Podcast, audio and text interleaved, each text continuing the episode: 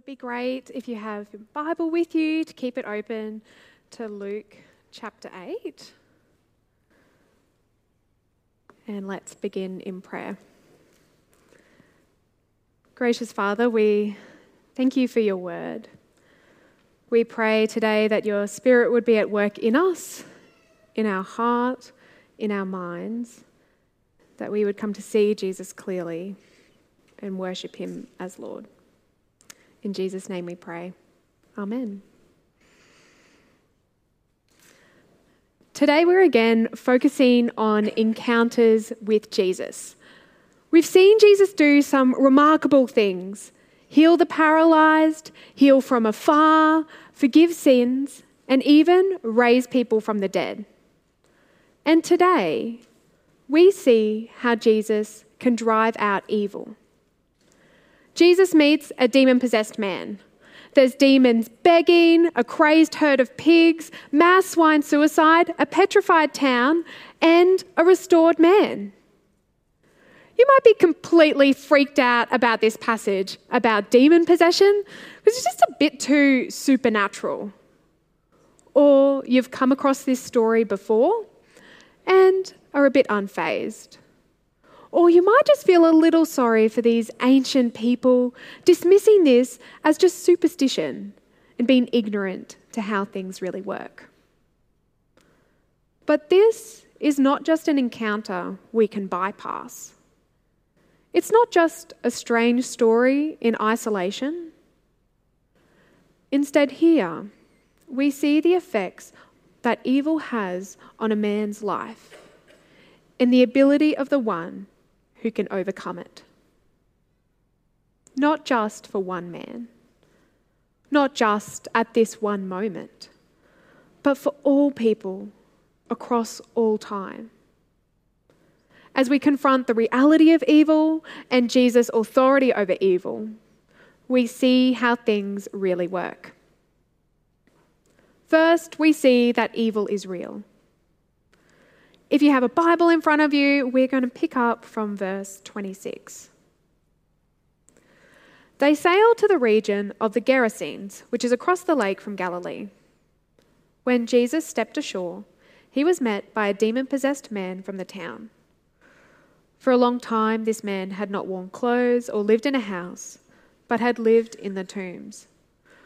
When he saw Jesus, he cried out and fell at his feet, shouting at the top of his voice, "What do you want with me, Jesus, Son of the Most High God?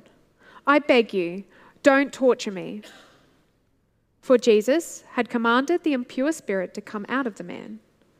Many times it had seized him, and though he was chained hand and foot and kept under guard, he had broken his chains and had been driven by the demon into solitary places. Wherever Jesus has gone, he has brought life.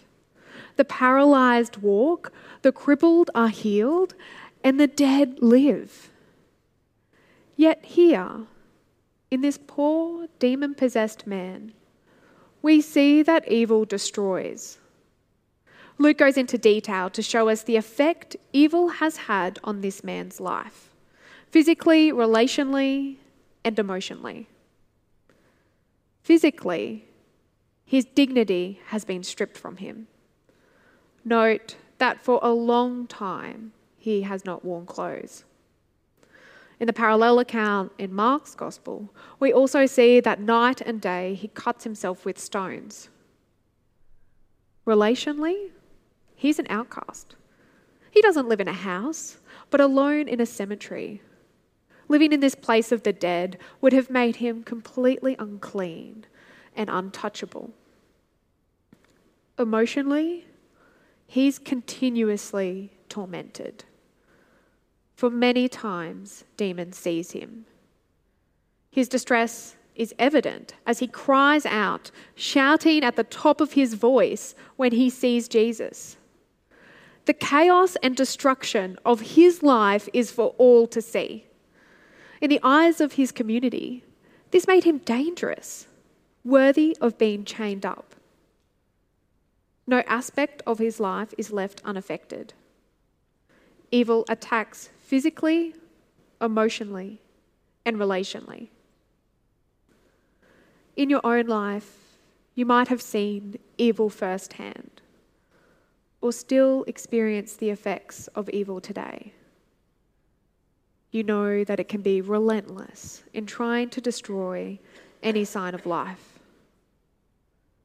Now, this, of course, does not mean that every symptom of isolation or emotional and physical distress means that you're being possessed by evil, but that actually all the brokenness we witness and experience is a reflection of the manifestation of evil in our broken world. We know evil is real because we've seen it and felt it. The destruction of this man is not imagined. His misery is not from a lack of scientific knowledge or from superstition. It is the visible and invisible outworking of evil. But whilst evil is real and hell-bent on destruction, we don't need to be afraid or lose hope, for even evil knows who Jesus is, God with us. And so evil also knows that its power is limited. Before the disciples have recognised that Jesus is the Son of God, the demons beat them to it, crying out, "What do you want with me, Jesus, Son of the Most High God?" Consistently, evil knows who Jesus is. We've already seen this earlier in Jesus' temptation in Luke chapter 4, and when other demons come into contact with Jesus, they know that he is the Son of God, the commander of all heaven and earth. So clearly, just knowing who Jesus is doesn't automatically make you a Christian. The demons know who Jesus is, fall down with fear, but fail to submit to him as Lord. We can know who Jesus is, remain unmoved, and also fail to submit to him as Lord. Simply knowing who Jesus is isn't enough. It matters how we respond. Evil fears Jesus because when it stands face to face with the creator and author of life, evil knows that its power is limited and its days are numbered. The possessed man falls to the ground and begs Jesus not to torture him. These demons, which have taken great delight in continuously tormenting the man, want Jesus to turn a blind eye. Evil doesn't seek forgiveness. It doesn't feel sorry for the pain continuously inflicted. It knows its days are numbered, so comes begging that it won't face coming judgment. But Jesus won't have that. The good news is that Jesus won't let evil continue on unchecked, for Jesus has authority over evil. Picking up from verse 30, Jesus asked him, "What is your name?" "Legion," he replied, because many demons had gone into him. And they begged Jesus repeatedly not to order them to go into the Abyss. A large herd of pigs was feeding there on the hillside. The demons begged Jesus to let them go into the pigs, and he gave them permission. When the demons came out of the man, they went into the pigs, and the herd rushed down the steep bank into the lake and was drowned. Now, there are probably so many questions racing through your head right now. Like, what's with the slaughter of innocent animals, Jesus? Should we be calling the RSPCA? Has Jesus just single-handedly destroyed the local pig industry? Whilst we don't get many answers for these questions, what the text does make clear is Jesus' authority over evil and the consequence of evil. In verse 30, we see the scale of the problem of evil. The name of the demons is Legion because there are many. In the Roman army, a legion referred to a unit of around 5,600 soldiers. So the reference to many demons is likely to mean thousands of demons. Here in this man is a large-scale, entrenched evil.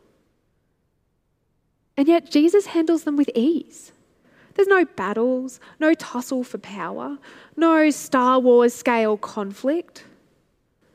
The demons know who Jesus is and obey his authority. In verse 31, they repeatedly beg Jesus not to order them to go into the abysses, the place of destruction. They know whatever Jesus commands, they have to follow. The repetition of the words permit reveals that evil knows it just can't keep doing its own thing in the presence of Jesus. It's a bit like a playground fight. You might get away with pushing someone around at the back of the oval, but good luck doing that while the principal arrives. When Jesus rocks up, evil tries to avoid facing the consequences.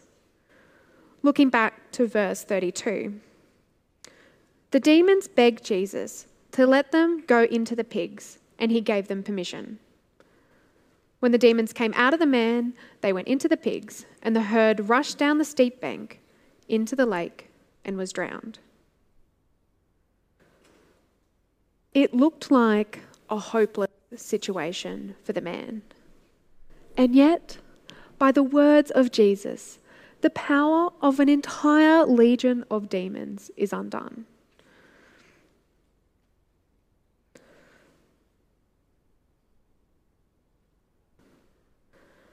Here, it started with a normal herd of pigs and a demon-possessed man.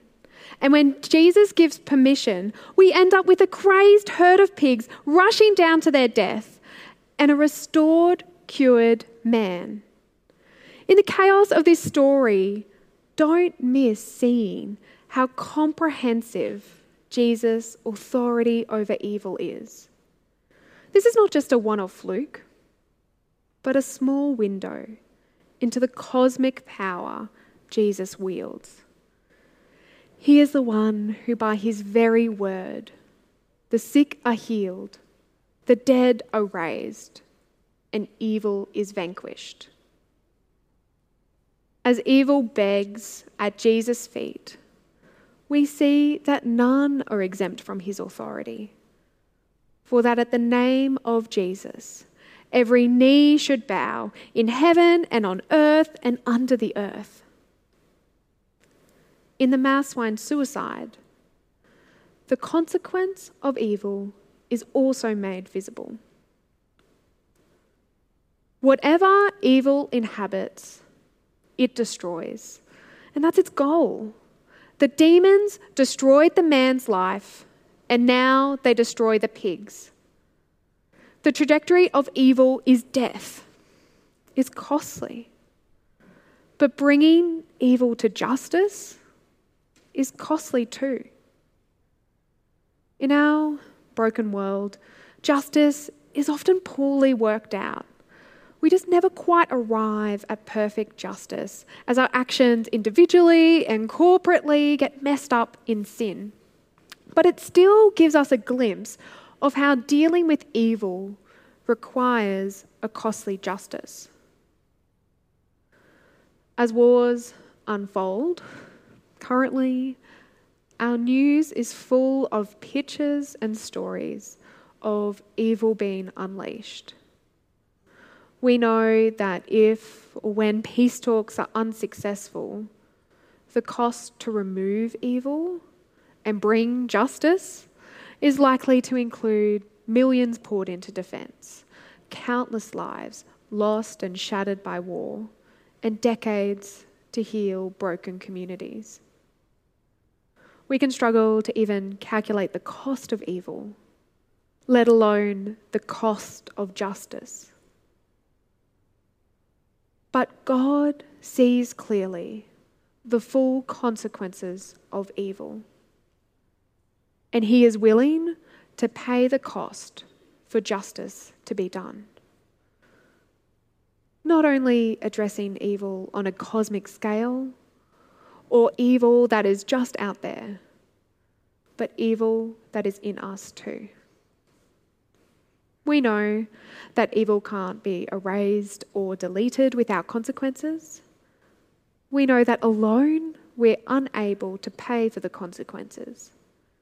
And we know that we can't begin to pay for the cost of our own evil. But Jesus, he is both willing and able.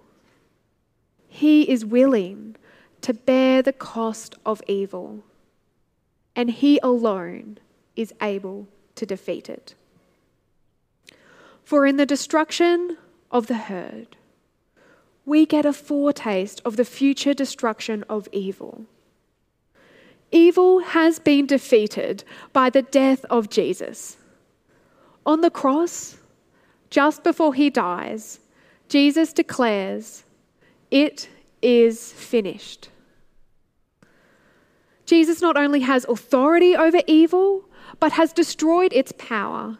And when he returns, the suffering and pain we experience today will be removed forever. Today, evil roams as a defeated enemy, but its days are numbered. And we wait in the promise that when Jesus returns in glory, all the last remnants of evil will be finally taken away. For as promised at the end of the Bible in Revelation, he will wipe every tear from their eyes. There will be no more death or mourning or crying or pain, for the old order of things has passed away. In light of Jesus' cosmic authority, we see two responses, picking up from verse 34. When those tending the pigs saw what had happened, they ran off and reported this in the town and countryside. And people went out to see what had happened. When they came to Jesus, they found the man from whom the demons had gone out, sitting at Jesus' feet, dressed and in his right mind. And they were afraid. Those who had seen it told the people how the demon-possessed man had been cured. Then all the people of the region of Gerasenes asked Jesus to leave them, because they were overcome with fear. So he got into the boat and left. The scene here had many witnesses. The disciples and those tending the pigs saw what had happened. And if they weren't there at the time, news quickly spread and people came out to see for themselves what had happened. The sheer quantity of witnesses here make it hard to just dismiss this encounter. When the crowd is confronted by the sight of the restored man that they had tried to chain up and the devastation of the herd, they were overcome with fear. They had witnessed and seen the evidence of Jesus' unlimited cosmic authority on display. So astonishing were Jesus' actions that those from the town appear now far more afraid of Jesus than even the man possessed by demons. But there is no reason for us to be afraid of Jesus. He is the one full of compassion. Unlike evil, which brings destruction, chaos, and death, Jesus goes to his own death in order to bring healing, order, and life. If you follow Jesus, it means death does not have the victory. It means that evil won't have the final say. For in his death and resurrection, Jesus has overcome evil and brings to you life. And if you're not a follower of Jesus, there are two options. Avoid him, like the crowd which asked Jesus to leave, or come to him, trusting in his power and telling the truth of what he has done. From verse 38. The man from whom the demons had gone out begged to go with him, But Jesus sent him away, saying, "Return home and tell how much God has done for you." So the man went away and told all over town how much Jesus had done for him. The man who came to Jesus possessed, naked, and outcast and tormented, is now restored. He's cured, saved, delivered, not by his own strength, not by his own determination, but with nothing. He came to the one with power. Jesus might have left the region, but news of what God has done remains visible in the life of the restored man. In the face of evil around us and in us, where are you going to go? You can try to hide or run away, or you can come to the one who saves and tell of all he has done. Let's pray. Gracious Father, thank you that anyone can come to you, that we can come weak, hurting, with nothing to offer you, and you still welcome us. Please, we pray by your Spirit to open our eyes to see the power of your love poured out on the cross and your power in resurrection, which brings life forever. We pray for those today who are unsure of how to respond to the evil we see around us and in us. Please be at work, softening hearts and minds to make a clear way to Jesus, our compassionate and kind Saviour. We pray, Lord, that you would remove any barrier from people to come to you and accept you as their Lord. Lord, we thank you that when we trust in your Son, we no longer need to fear evil, for you have overcome it. As we go out on our front lines, we pray that we would know your presence, strength, and power to bring about life and order. In Jesus' name we pray. Amen.